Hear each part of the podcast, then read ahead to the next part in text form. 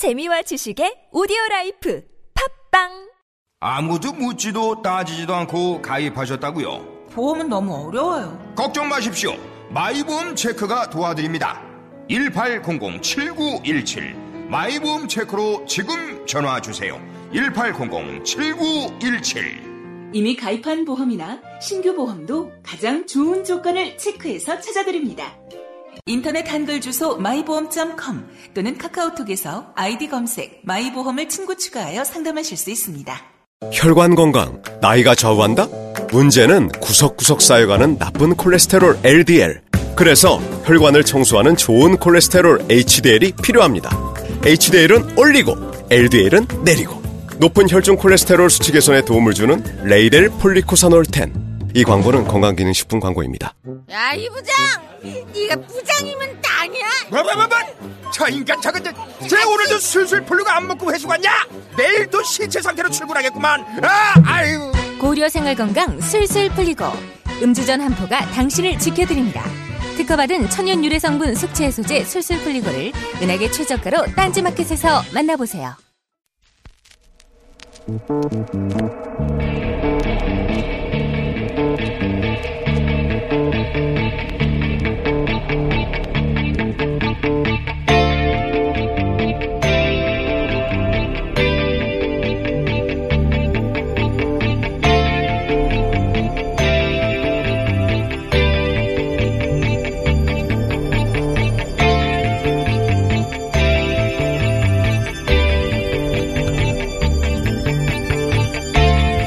김어준입니다. 박진영 구원파 전도 포착. 어제자 디스패치 단독 기사입니다. 박진영 씨가 구원파다. 디스패치의 주장인데요. 그래서요. 박진영 씨가 구원파든 아니든 우리 사회가 박진영 씨 개인의 종교관을 왜 알아야 하는 겁니까? 디스패치는 무슨 자격으로 개인의 종교관을 따지고 기사하는 거죠? 박진영 씨 개인의 교리 해석이 어떤 이유로 사회적 의제가 되는 건가요? 기사 후반은 청해진 해운의 이상한 자금 운영에 대해 말합니다. 그 자금 운영이 세월호의 침몰 원인과 직접 관계가 있다는 증언, 증거가 하나라도 있습니까? 그럼 그걸 제시하든지요. 더 황당한 건 박정 씨의 종교관과 이 청해진의 자금 운영을 왜 한 기사에서 쓰고 있는 거죠? 박정 씨가 그 자금 운영에 개입을 했나요? 아니면 청해진 혹은 청해지의 주주인가요? 이 기사의 의도가 뭔가 도대체 이런 기사 하나 던져주면 시민들이 구원파가 세월호를 침몰시켰고 그런 구원파 신도인 박진영에게도 그 연대 책임이 있다며 사람들이 떠들어댈 거라고 기대하는 건가요? 사람들을 바보로 보는 겁니까? 그게 아니면 이 시점에 이 기사가 대체 왜 나온 것인가? 김호준의 질문이었습니다.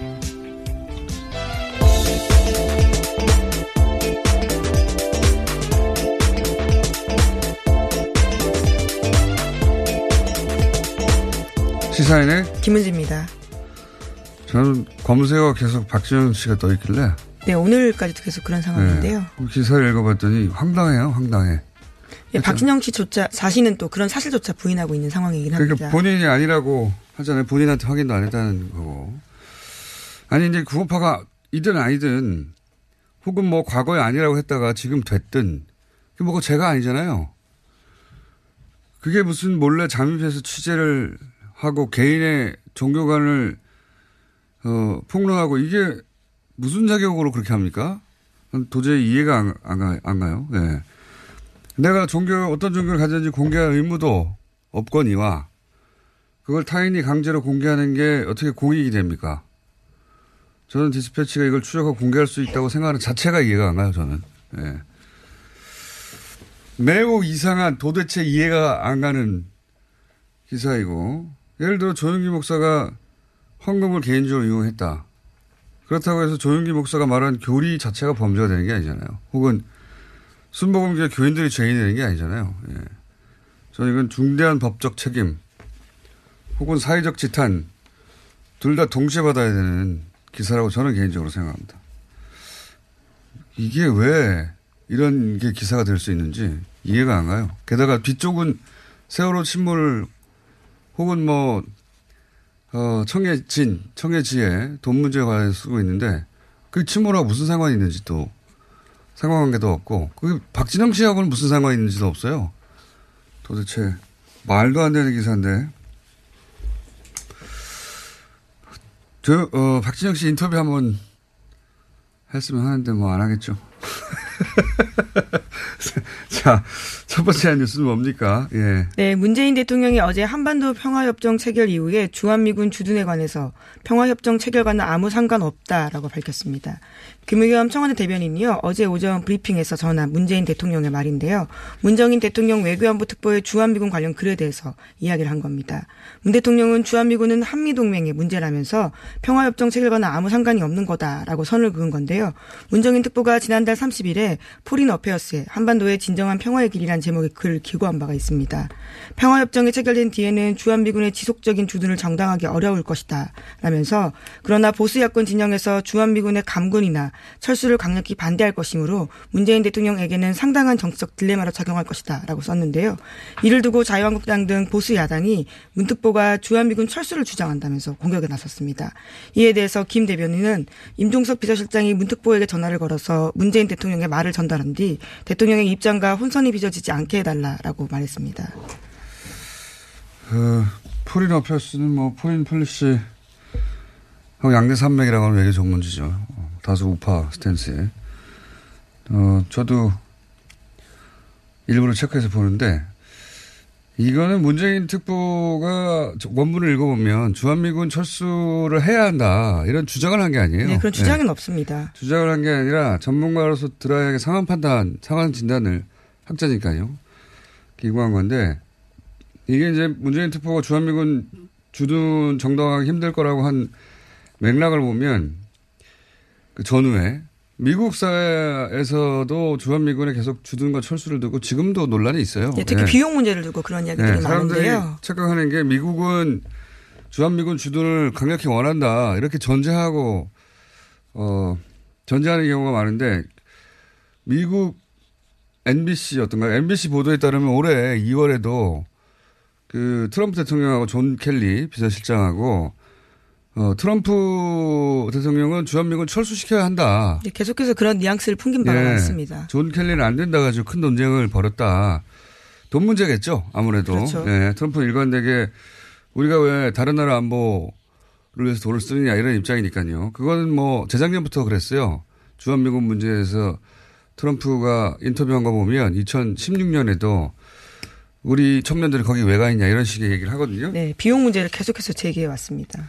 물론 우리가 사준 무기가 얼마인데요. 그럼 그렇긴 한데 어쨌든 어 뭐 이렇게 자, 그 경제적인 면에서나 혹은 뭐 미국의 동북아 방위 전략의 어 면에서나 미국도 우리를 필요로 하나 그러나 미국 내에서도 주둔을 계속 해야 한다 말아야 된다 가지고 논란이 있어요.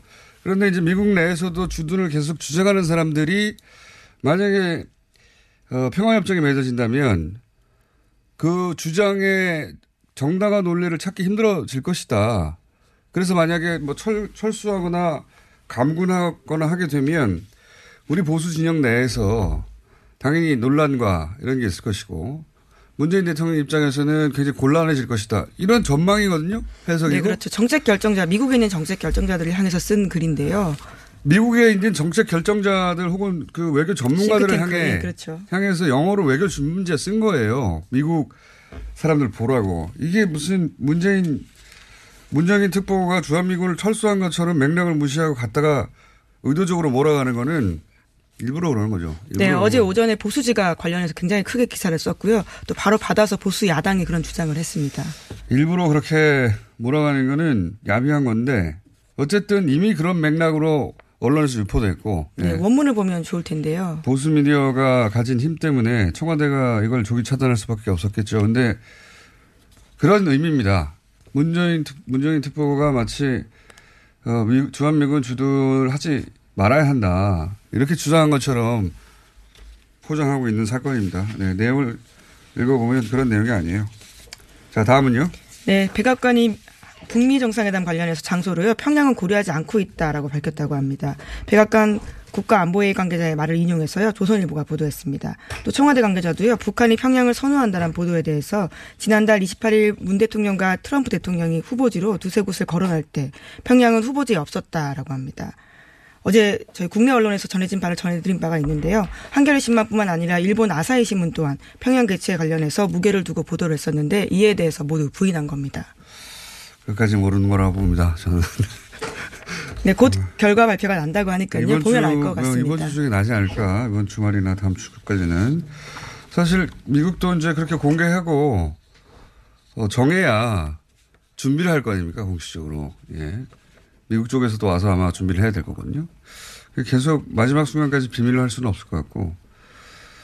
판문점에서 뭔가 하긴 할 것 같아요. 근데. 네, 점점 기대감이 올라가고 네, 있습니다. 관건은 평양까지 가느냐 안 가느냐 뭐 이런 정도 아닐까. 그런 생각을 다른 대통령이라면 할 수 없죠. 이렇게 숨기고 일부러 왔다 갔다 하게 착각하게 만들 이유가 없으니까. 근데 트럼프 대통령은 어, 그렇게 숨길 수도 있는 사람이다. 끝까지. 라는 생각에, 어, 평양도 아예 빠지지는 않을 것 같다는 게 제 개인적인 전망입니다. 물론 뭐 부인하고 있습니다. 다, 다음 뉴스는요?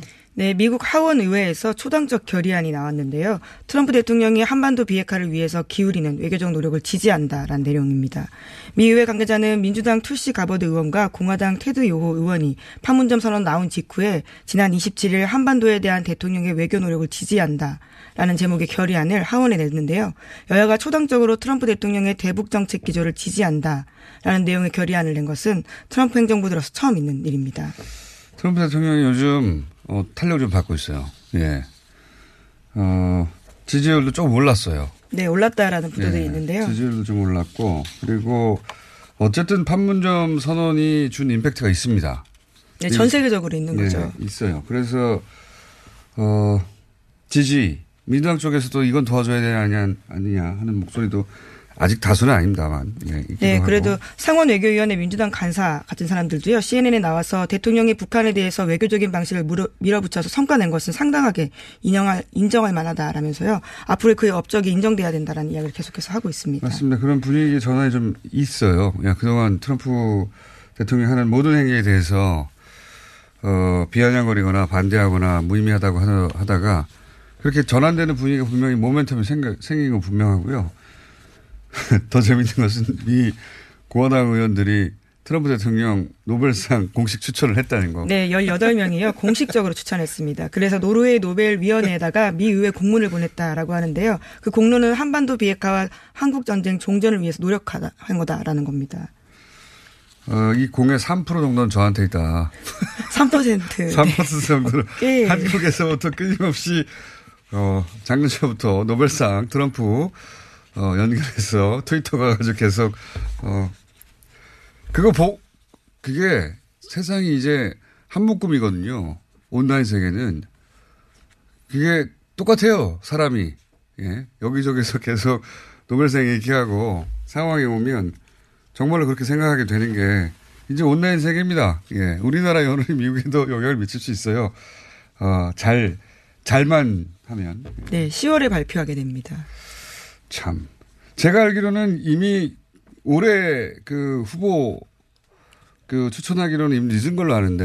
예, 예. 예. 근데 이제 평화상만 약간 예외적으로 나머지 상들은 충분히 그 업적을 검토할 시간이 있어야 하잖아요.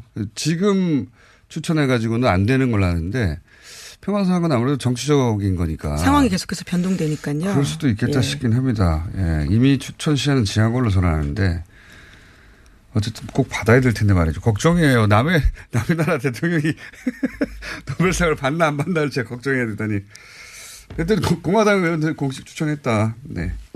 자, 다음 뉴스는요? 네, 삼성 관련된 소식입니다. 노조와의 공작을 지시 이행한 의혹을 받는 삼성 관계자 3명에 대해서 구속영장이 청구된 바가 있는데요. 모두 기각됐습니다.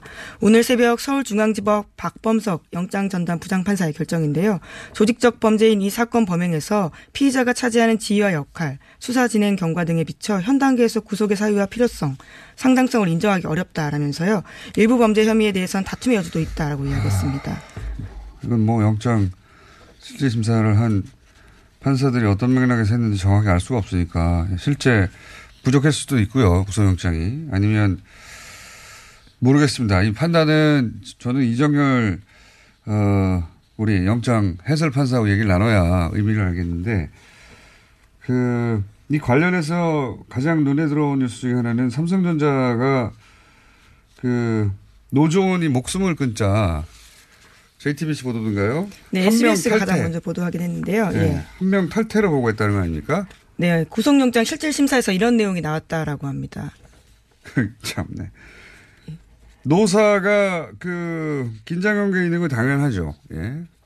이해가 갈리니까. 그래서 뭐 항상 사측이 틀리거나 항상 노조가 옳거나 그런 건 없어요, 세상에. 그런 건 없는데 근데 사측이 노조 사망을 한 명 탈퇴라고 하는 거는 이건 노사 갈등 차원이 아니라 이게 사람을 사람으로 보지 않았다는 거잖아요. 네, 그래서 그 관련 보고를 했던 사람도 영장 청구 대상이었는데요. 이것도 기각된 겁니다. 말도 안 되는 거라고 봅니다, 정말. 한명 탈퇴라니요. 네, 그것을 실적으로 보고한 문건이 나왔다라는 건데요. 삼성이 노조를 바라보는 시각을 단적으로 드러내는 문건이라고 보고요. 자, 오늘은 리얼미터가 있어가지고, 예, 여기서, 네, 그럼- 여기서 끝을 내야 할 것 같은데, 제목이라도 읽, 어, 짚고 네. 넘어가야 되겠습니까? 혹시? 예, 황전원 위원이라고요. 세월호 조사 알죠, 방해를 알죠. 했다는 사람이 있는데요. 알죠. 3년 만에 드디어 자신의 잘못을 인정했지만요. 여전히 자리를 지키겠다라는 입장이라고 합니다. 본인이 잘못했으면 사퇴해야 되는 거지. 왜 본인이 잘못했다고 해놓고 계속 있겠다는 거 아닙니까? 네. 박근혜 정부 시절에 세월호 특조위 방해했다. 당사자로서 인정을 한 겁니다. 인정을 안 하면 모르겠는데, 인정을 해놓고, 그 인정을 하는 것도 결국 자리를 지키겠다는 목적하에 인정을 했다고 볼 수밖에 없는 거. 그렇죠. 세월호. 가족들이 삭발과 단식까지 하면서요. 이에 대해서 아주 강력하게 항의한 바가 있습니다. 이해가 안 가는데요. 예. 여기까지 하겠습니다. 시사인의. 김은지였습니다. 감사합니다. 자, 바로 이어서 그 사이 옆 앉아 계시네. 리- 그것 마저 알려주면 리얼미터 권순정 시장 나오셨습니다. 안녕하십니까. 안녕하십니까. 예. 최근에 여론조사 굉장히 궁금해하죠. 또 전문가들이 다들. 네, 전문가들, 뭐 기자분들, 언론사들. 모든 사람들이 네. 다 궁금합니다. 예, 지금 예, 예. 지금까지 직후 그러니까 그 남북 정상회담 직후에 네. 몇몇 여론조사 네, 다 당일이라든가 그 다음 날 특별 여론조사 같은 걸 봤어요. 네, 그때 80%가 넘는 거는 한편으로 당연하거든요. 충격적이고 영상이. 네, 네. 그러니까 한 며칠 지나고 나서가 어떻게 되는지 굉장히 궁금해요. 네. 저도 궁금합니다. 네, 굉- 제가 알려드리겠습니다. 본인이 알면서 본인이 궁금해요. 네, 어, 어떻게 표현을 해야 될지 모르겠어요. 이 뭐 아주 뭐그 숫자부터 말해요, 네. 빨리. 아, 알겠습니다. 네. 긍정 평가가 8.3% 포인트 올랐습니다. 78.3%입니다. 즉 이전에 70%였거든요. 네, 70%였고 부정 평가가 9.3% 포인트 내렸습니다. 음. 15.5%입니다. 78%. 예, 사실- 78%가 언제적이죠, 이게? 예. 지금 리얼미터 그 주간 조사에 따르면은 취임 직후 5월 4주차에 작년이죠. 네. 84.1%가 나왔습니다. 지금까지의 집권 후 최고치입니다.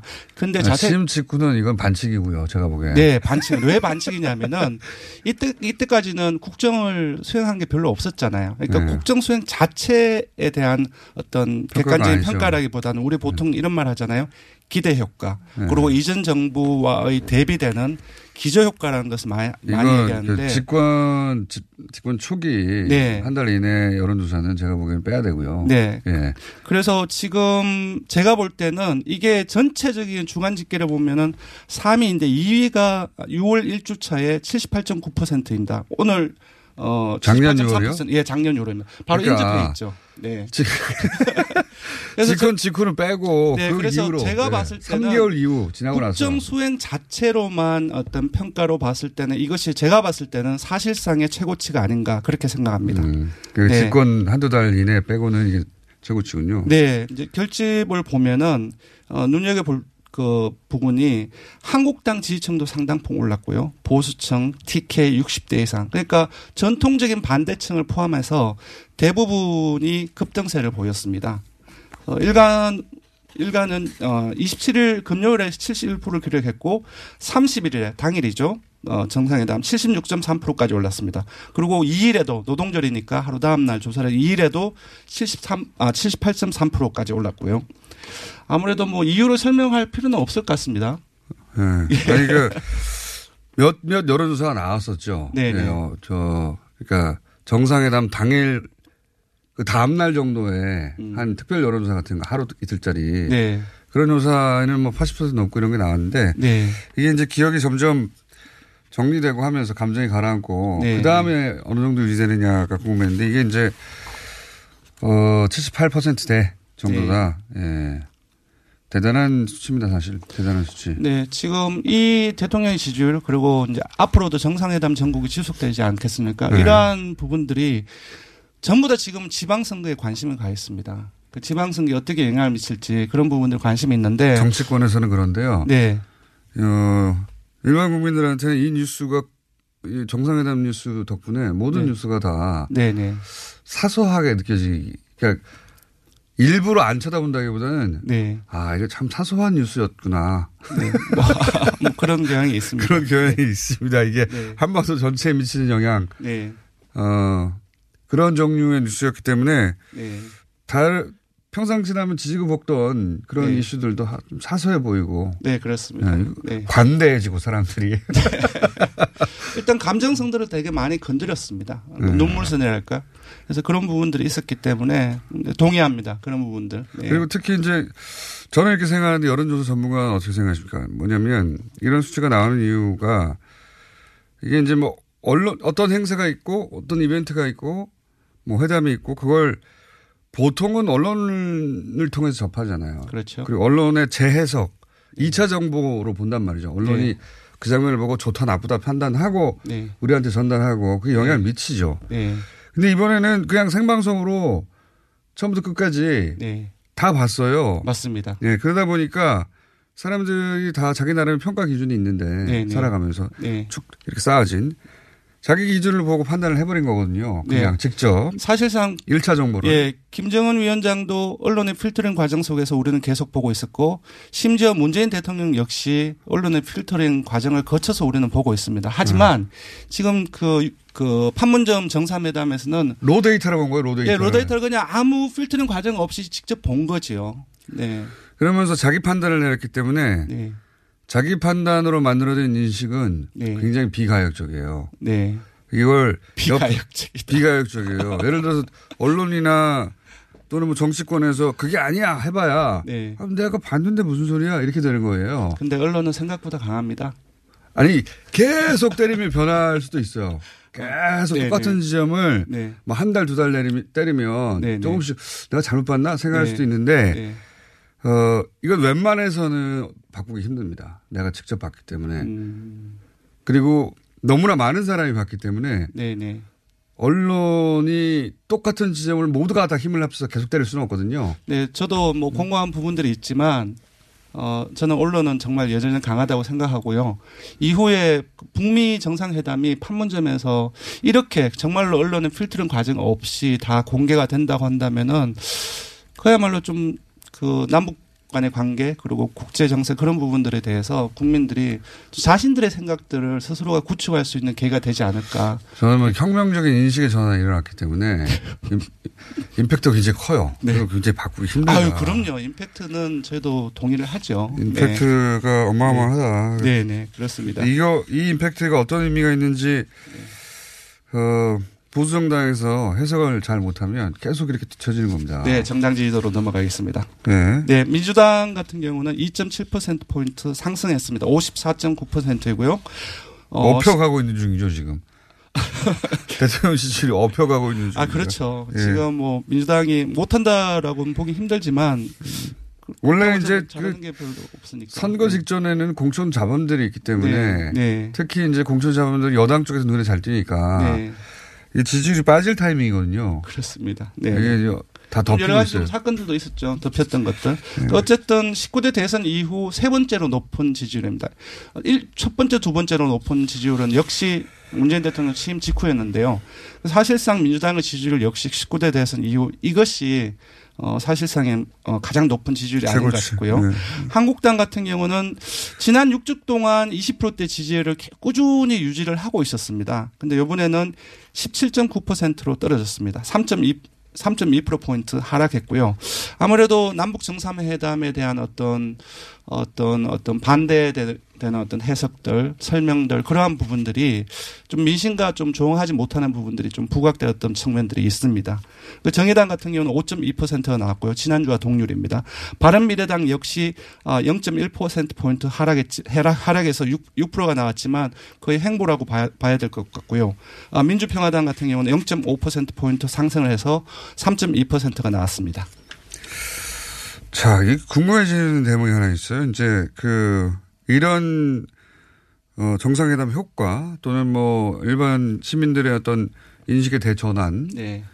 이 실제 지방선거에 미칠 영향은 어느 정도인가 지금 당장은 알 수 없는데 지금 상당히 많은 정치부의 기자들이 당연히 예, 지선에 전부 다 가 있습니다. 당연하죠. 어, 과연 이 남북 정상회담 그분들의 회담과 앞으로 펼쳐질 어, 정상회담 전국에서 어떻게 지지율이 아그 뭐 각 후보에게. 예, 후보들에게 영향을 미칠까? 예를 들어서 예. 어, 경남 도지사 같은 경우에 예, 관심의 대상이 맞습니다. 됐잖아요. 사실 경남 도지사는 제가 볼 때는 서울급의 격전지로 거의 제가 보기엔 서울보다 더 관심이 많지 않는가 싶은데요. 그렇죠. 네. 왜냐하면은 서울은 여전히 여러 여론조사에서 격차가 있지. 유지되고 네. 있었는데 이 일 이전부터 있었는데 경남 도시사 같은 경우는 여론조사 기간마다 좀 다르지만 한 자릿수나 한 10%대. 네, 그렇습니다. 이 정도는 지방선거에서는 얼마든지 뒤집어지는 특히 수치거든요. 경남이기 때문에. 네. 네. 예전에도 그 김경수 어 의원이 과거에 선거할 때 보면 맞습니다. 이겼다가 역전된 네. 경우 진짜 많거든요. 그렇습니다. 예, 그 지역은 특히. 네. 물론 최근 총선에서는 이기긴 했지만. 네. 예. 근데 리턴 매치 아닙니까? 네, 그렇습니다. 지금 좀 앞선다는 게 여당 효과라고 네.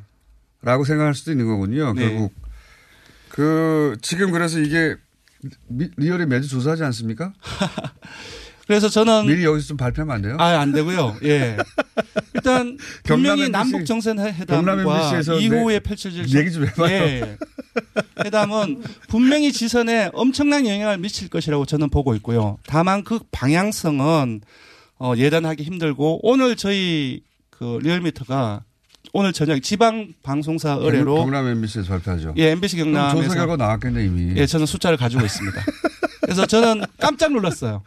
아 깜짝 놀랐다. 예, 엄청나게 깜짝 놀랐는데 예, 어떻게 깜짝 놀란 거예요? 아, 수치들만 안 하고 예. 방향성만 얘기하고 아주 그냥 좌우로 흔들림이 없이 깜짝 놀랐습니다. 무슨 소리야 이게 또 좌우로 흔들림이 없이 깜짝 놀랐다는 게 그러니까 그러면 그래서 오늘 결과 그 이전에 예, 자, 예. 그 이전에 매주 발표하니까 그 이전의 격차보다 더 벌어진 숫자를 말할 필요 없어요. 네. 그거는 그쪽 가서 장사하시고 격차가 벌어졌어요, 줄어들었어요. 아, 모르겠습니다. 어쨌든 아이 참 예. 오늘 제가 제가 봤을 땐 경남도지사 판세가 큰 변화가 있다. 다른 지역에 하고 거의 비슷하게 나타날 것 같거든요. 오늘 변화를 보- 엄청난 변화가 있습니다. 아 거기도 네. 네, 거기까지만 하죠. 그럼. 네. 더 이상 제가 뭐 말씀을 못 드리겠 경남. MBC하고 계약을 단단하게 하셨나 보네. 예, 그 토해내야 됩니다. 네. 이번 주준 조사는 TBS로 리얼미터가 4월 어쨌든 영향을 미친다고 보시는 아, 거네요. 참. 현재까지는. 영향을 미치죠, 당연히. 알겠어요. 예, 자. 계속하겠습니다. 리얼미터가 4월 30일과 5월 2일 이틀 동안 전국 19세 이상 1,002명을 대상으로 유무선 전화면접 자동응답 방식으로 실시했고 표본 오차는 95% 신뢰 수준 플러스 마이너스 3.1%포인트 응답률은 6.2%였습니다. 아, 중간에 말 좀 끊지 마세요. 시간도 없는데. 궁금해 죽거든. 네. 다들 궁금하거든. 근데 네. 여기는 조사했거든요, 어젯밤에. 어젯밤에 나왔을 때 안 알려주네. 자, 북한의 어, 비핵화, 완전한 비핵화에 대한 국민들의 기대치, 전망. 네. 요즘 나왔습니까? CVID란 말이 되게 유행하고 있습니다. 네. 무슨 말이냐면 완전하고 검증 가능하며 되돌릴 수 없는 되도록킬 수 없는 비핵화를 의미하는 건데요. 이 문구를 넣어서 국민들이 북한의 이런 어떤 완전한 비핵화에 대해서 어떻게 인식하는지 전망하는지를 네. 물어봤습니다. 결과치만 얘기해 주십시오. 불과 몇 달만 하더라도 예상을 못 했는데 네. 가능할 것이라는 응답이 71.4%가 나왔고요. 네, 직접 봐서 그래요. 예. 김정은 위원장도 직접 봤거든요. 네. 사람이네. 네. 이런 평가. 도부다리의 새소리 그 부분들이 저는 가장 네. 큰 영향을 미치지 않나 싶은데. 사람이네. 네. 저쪽도 이런 평가거든요. 네. 아주 단순화시켜서 말하자면 그게 여기에 영향을 미치는 겁니다. 네, 예의도 좀 바른 부분들도 있었고요. 네. 이 바른 부분도 영향을 네. 미쳤고요. 네. 네. 사람이란 걸 확인하고 나서 사람이 말이 통하잖아요. 네, 그렇죠. 해결할 수도 있겠다 이런 기대가 생긴 어쨌든. 남북정상회담은 언론의 필터를 가정 없이 국민들이 직접 봤다는 것들이 참 큰 것 같고요. 불가능한 그 내가 아까. 말했잖아요. 얘기했나 18.2% 나왔는데 잘 모르면 10.4%가 나왔고요. 예. 예, 이건 역시 탄핵하고 비슷하네요. 예, 역시 뭐. 대구 경북 60대 이상 보수층을 모두 포함해서 가능할 것이라는 긍정적인 전망이 매우 높게 나왔습니다. 현재는 그런 상황입니다. 네, 그렇습니다. 자, 오늘은 앙탈하는 리얼미터에 권순정 실장이었습니다. 감사합니다. 골반 잡자 바로 잡자 바디로직 허리 통증 바로 잡자 바디로직 몸매 교정 바로 잡자 바디로직 자세가 좋아지는 골반 교정 타이즈 바디로직 검색창에 골반 교정 바디로직 삐딱한 남성 골반 허리에도 역시 바디로직입니다. 바디로직의 효과를 못 느끼셨다면 100% 환불해드립니다. 자세한 환불 조건은 홈페이지를 참조하세요. 이거 차량용 핸드폰 거치대야? 응, 조인트라고 투임에서 새로 나왔는데 얼마나 편한지 몰라. 동생은 인터넷 강의 볼 때 태블릿 거치대로 쓰고 우리 엄마는 요리할 때 레시피 보는 용도로 쓰기도 해. 조인트라고? 응, 우리 아빠는 골프 스윙 연습할 때도 셀카 거치대로 쓰시던걸? 그러면 나도 헬스 할 때 셀카 거치대로 쓸 수 있겠네. one, two, three 할 때 two, 힘 세다 할 때 힘, 투, 힘. 네이버에 투 힘을 검색해보세요. 선이 꼬인 적 있어요? No, 무선인데요? 배터리가 빨리 닳지 않나요? No, 만땅이에요. 통화음질은 어떤가요? B, 크게 잘 들려요. No, B. 전화 통화할 때, 팟캐스트 들을 때 어떻게 하세요? 블루투스 이어폰 노빅을 사용하세요. 두 손은 자유롭게, 무선의 자유로움, No, B. 이제 핸드폰 찾지 말고 귀를 만지세요. 운동할 때, 운전 중에 팟캐스트에 이어폰인 노빅. 네이버에서 노빅을 검색하세요. 미궁 장사랑에서 가정의 달을 맞아 더 줄게 이벤트를 진행합니다. 부모님, 부부, 아이, 친구, 연인 등 감사한 분들에게 다양한 선물을 그냥 막 더더더 드립니다. 행복한 5월 내 몸 사랑은 장사랑으로 챙기시고 가족 사랑은 더 줄게 이벤트로 공짜로 챙겨주세요. 검색창에 미궁 장사랑 이건 제가 써보니까 효과가, 써보니까? 써보니까 효과가 있는 것 같아요.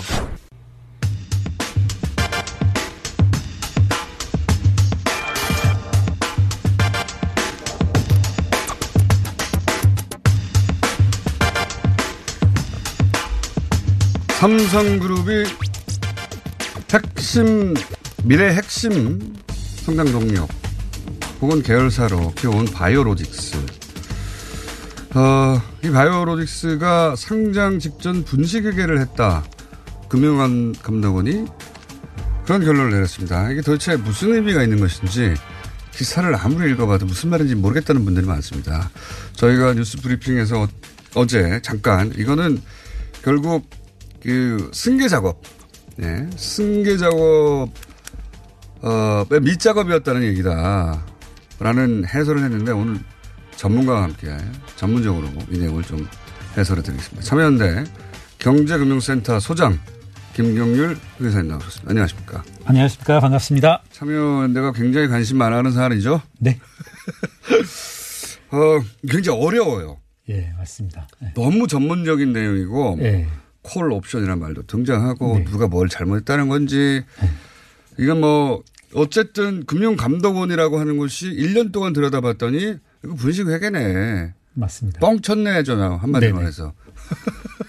한마디로 말하면, 아, 이거 이만큼의 가치가 없는데, 크게 가치가 있다고 뻥쳤구만. 이거죠. 네, 그렇습니다. 예, 그런 말인데 그 말을 이해하기도 어렵고 그 과정을 왜 이렇게 했다는 건지도 이야기가 어렵고 예. 이게 왜 승계 작업하고 연결되는지도 어렵고 네.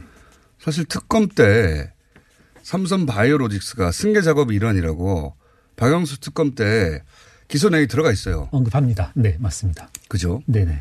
그때 왜 그 기소 내용이 들어갔는지 대부분은 눈여겨보지 않았고 네. 왜냐면 너무 큰 사안들이 많으니까요. 그렇죠. 바이오로직스 뭐지?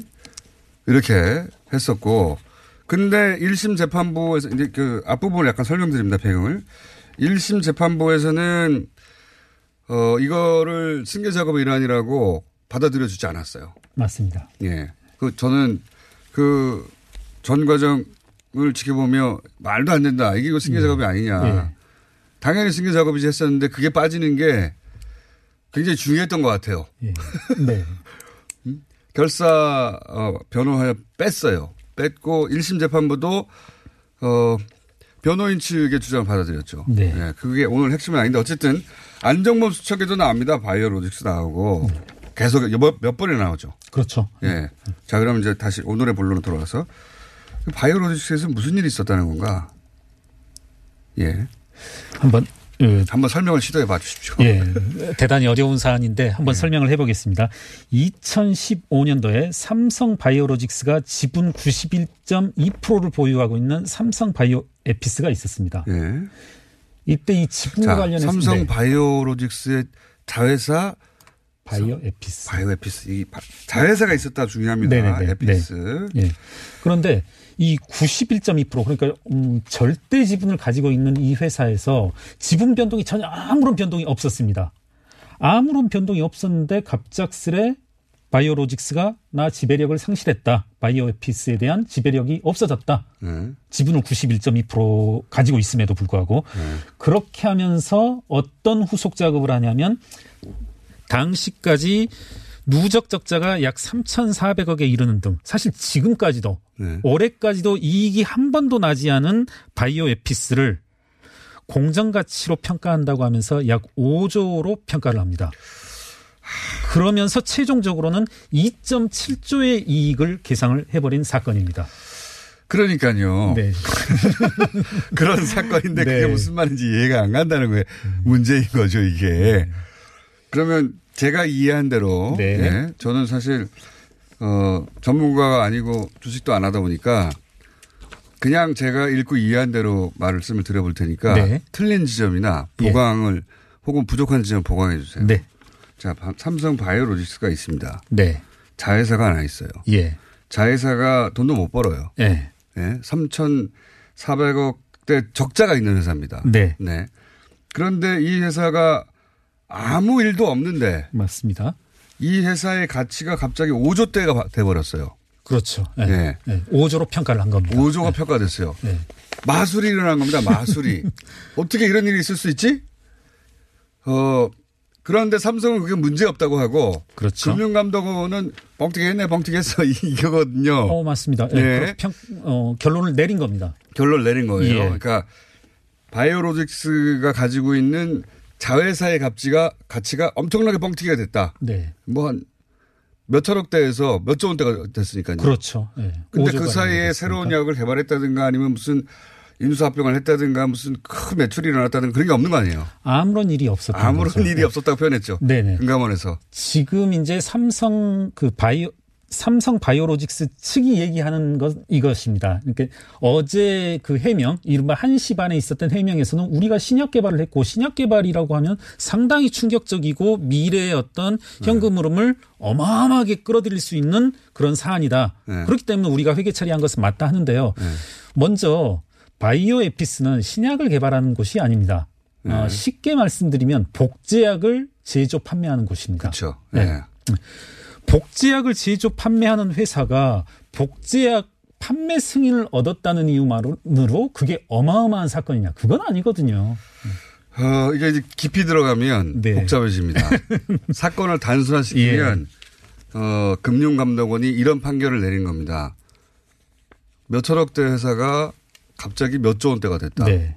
이거 뻥튀기야. 네. 이런 결론을 탁 내린 거예요. 그런 겁니다. 네. 1년 동안 자세히 들어봤더니 아무 일도 없었구만. 네. 아무 일도 없었다는 표현도 썼어요, 금감원이. 네, 그렇죠? 네, 맞죠? 맞습니다. 네, 네. 아무 일도 없었는데 뭐 이렇게 뻥튀기를 했네. 네. 뻥튀기 기법이 이제 전문적입니다. 뭐 콜 옵션 나오고, 네. 그 회사의 가치를 평가하는 방법이 네. 또 등장하지 않습니까? 네. 뭐 원래는 장부 가치로 해야 되는데 예. 제가 하는 말이 맞나 좀 봐주십시오. 예. 자회사는 장부 가치로 해야 되는데 예. 만약에 이 그 콜 옵션을 행사해서 미국에 있는 회사가 네. 그 주식의 절반 가량을 사가면 네. 더 이상 자회사가 아니니까. 그렇죠. 그러면 이제 장부 가치가 아니라 이제 시장에서 유통될 수도 있으니까 네. 공정한 가치로 네.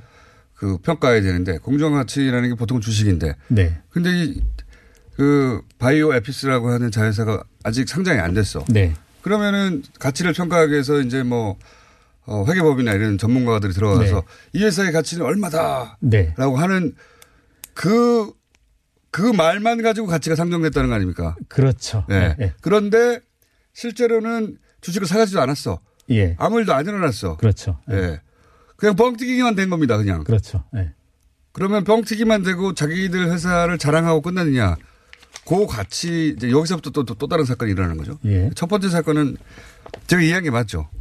어, 몇 가지 또 이에 대해서 그 뭐 반론을 제기할 수 있는 분들이 있을 수 예, 있으니까 아, 설명을 좀 전체적인 맥락은 맞고요. 예. 음, 종속회사에서 만약에 상대방 또 하나의 지분을 8.8% 지분을 가지고 있는 바이오젠이라는 미국, 미국 회사가 회사. 예. 콜옵션을 행사할 경우에 경우에 예. 지배력을 잃게 되면 지분법으로 평가토록 되어 있습니다. 그리고 아, 이때 당시 예. 장부가액과 지분법 평가 시점 이 갈라지는 이 분기점에서 네. 공정가치로 평가하라는 얘기거든요. 예, 예. 이때 이제 공정가치 평가 때 문제가 됐던 제일모직 삼성물산 합병 당시에 평가했던 뻥튀기 보고서를 인용한 거죠. 예. 요 말이 뭔 말인지 또 일반인 버전으로 바꿔드리면 뻥튀기를 했어요. 예. 예. 지금 말씀한 복잡한 과정을 거쳐서 네. 바이오로직스가 본 어, 자사 자회사를 뻥튀기를 한 겁니다. 맞습니다. 예. 예. 그런데 그 자회사는 아무 일도 일어나지 않는데 뻥튀기를 한 거예요. 예. 여러 가지 기법을 동원해서. 네네네. 근데 그 뻥튀기가 삼성 쪽에서는 정당하다는 거고요. 그렇죠. 금융감독원에서는 뭐야 뻥튀기지. 네. 아무 일도 안 일어났구만 니네 회사에서. 예. 이 1, 1차 사건인데 네. 왜 뻥튀기를 했느냐. 뻥튀기 할 때의 평가. 평가를 기준으로 이만큼 크게 뻥튀기를 했으니까 네. 그 모회사인 삼성 바이오로직스의 가치도 이만큼 커질 거 아닙니까? 그렇죠. 예. 이게 목적인 거죠. 예, 예. 예. 삼성 바이오로직스가 갑자기 어마어마한 그 가치를 가진 회사가 된 거예요. 네. 네. 이런 뻥튀기를 통해서. 예.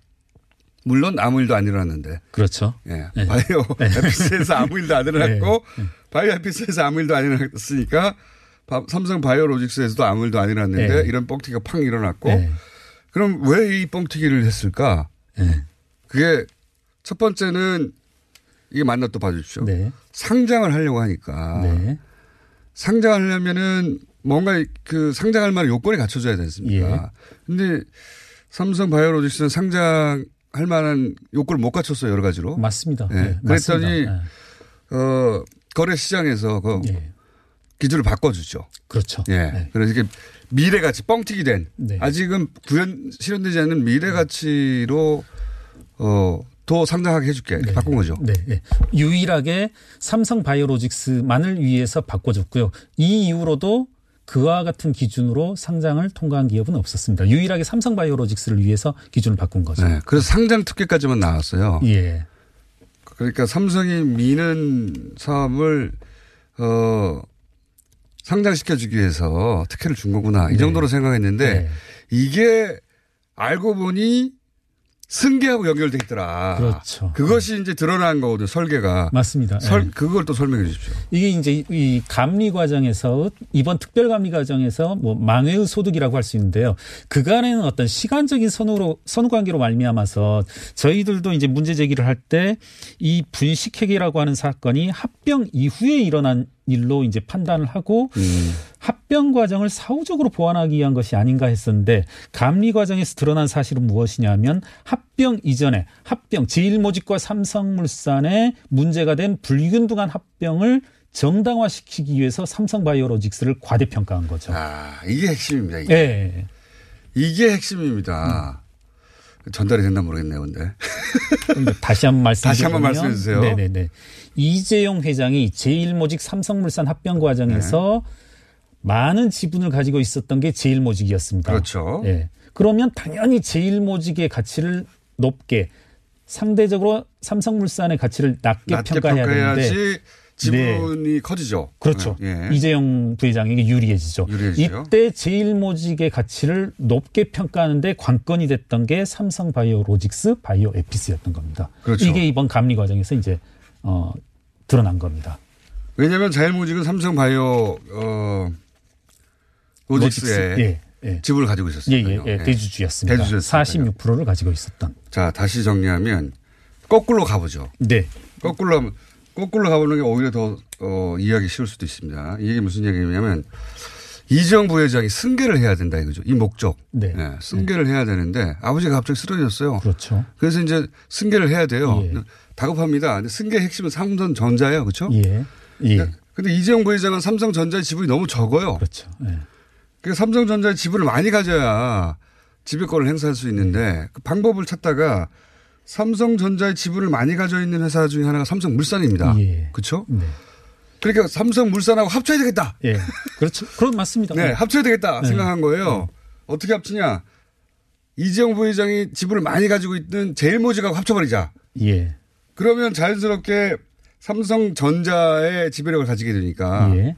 근데 삼성 제일 모직이 삼성물산보다 더 작은 회사란 말이죠. 예. 그러니까 거꾸로 키웁니다. 네. 제일 모직이 굉장한 가치가 있는 것처럼. 네. 그리고 삼성물산은 가치가 없는 것처럼. 네. 그런 작업을 한참 하죠. 그렇죠. 예. 네. 그런데 제일 모직이 뻥튀기를 해도 한계가 있는 거 아닙니까? 그렇죠. 땅도 뻥튀기 했었죠. 예. 그 삼성, 어, SBS 잡아낸 게 그거죠. 맞습니다. 예, SBS 맞습니다. 잡아낸 게 예. 땅 가치를 뻥튀기 했다는 것이고. 그렇죠. 토지 공시지가를 이용해서. 그 다음에 제일 모직이 지분을 많이 가지고 있는 회사, 그 중에서도 삼성 바이오로직스 네. 뻥튀기를 해야 되는데 방법이 없는 거예요. 새로운 약을 갑자기 개발할 수 없잖아요. 그러니까 삼성 바이오로직스의 자회사, 네. 바이오 에피스라는 자회사. 네. 아무 일도 일어나지 않았는데 평가 방법을 바꿔서 가치를 폭등시킨 거죠. 네. 네. 그런 다음에 제일 모직 도 가치가 폭등돼 가지고 제일 모직의 가치를 뻥튀기 하는데 기여한 사건. 네. 맞습니다. 결국 다 이재용 부회장의 삼성 승계에 예. 동원된 일들이죠. 맞습니다. 예. 아, 다 힘들다. 네. 어, 잠시 이제 어, 총수님이 쉬시라고. 보강을 좀 해주십시오. 예. 그러니까 이런 말씀 하나만 드릴게요. 그러니까 여러 가지로 지금 삼성 측이 빠져나갈 구멍을 이런 것들을 만들고 있는데 사실은 이 부분도 있습니다. 그러니까 삼성 바이오에피스의 감사 보고서를 보면 네. 삼성 바이오에피스 스스로 향후 10년 동안 이익을 만들어내긴 힘들다. 그런 진술이 있습니다. 명, 명확히 이제 반대되는 진술이. 네. 바이오의 특징이기도 하죠. 예. 네. 예. 그런데도 이 회사의 가치는 엄청나게 떴어요. 예, 맞습니다. 그리고 또 하나 마감 시간이 다가오니까 하나 말씀드리고 싶은 게 네. 핵심을 짚어주시죠, 네. 또. 지금 계속 어제도 이제 뭐 삼성 삼성 측이 이제 사활을 걸고 이제 주장하는 내용이 우리 삼성 바이오 에피스가 당시 그 바이오 시밀러를 개발하고 네. 아, 바이오 시밀러의 판매 승인을 얻어서 그로 인한 이제 어, 미래가치. 매출 미래 가치들이 네. 유입될 것이라고 예상되고 이에 대해서 회계법인들의 어떤 검토 승인을 받았다고 하는데요. 네. 금융감독원이 확인한 바에 의하면 그와 같은 모든 주장들이 거짓이라는 겁니다. 전혀 없다는 것입니다. 음. 네. 금융감독원이 1년 동안 들여다본 거거든요. 예, 예. 그 금융감독원이 어, 사실상 판정을 내린 거예요. 그렇죠. 예. 예. 이게 금융감독원이 이런 사건 보고 예. 저처럼 이거 뻥튀기네 한 게 아니라 저는 금융감독원이 아주 조심스럽게 아, 예, 예. 근거를 가지고 내린 결론을 네 네. 일반인들이 이해하기 쉽게 뻥튀기를 한 것이고 예. 그렇죠. 예. 어, 이게 근데 이제 삼성 물러설 수 없죠. 아, 그렇죠. 왜냐하면 바이오 로직스의 지금 시, 시가총액이 국내 3위 정도 되지 않습니까? 예, 예, 맞습니다. 엄, 청납니다 근데 이게 이게 제대로 알려지면 주가가 확 떨어지겠죠. 그렇죠. 심지어는 이제 사실은 상장 페이지의 위험까지도 있는 거죠. 두 번째로는 그거보다 더 중요한 고 본질적인 거는 이게 승계 작업에 일환이라고 인정이 돼, 버- 대, 인정을 한 것과 마찬가지거든요. 금융감독원은. 그렇죠. 네. 간접적으로. 예. 이게 만약에 법원까지 가면 예. 이재용 부회장 다시 들어갑니다. 그렇죠. 예. 그렇게 중대한 사건이에요, 예, 이게. 예. 오늘 의- 의미만 한번 짚고요. 한번 더 해야 될 것 같은데요. 김경률 내기사였습니다. 감사합니다. 예, 고맙습니다.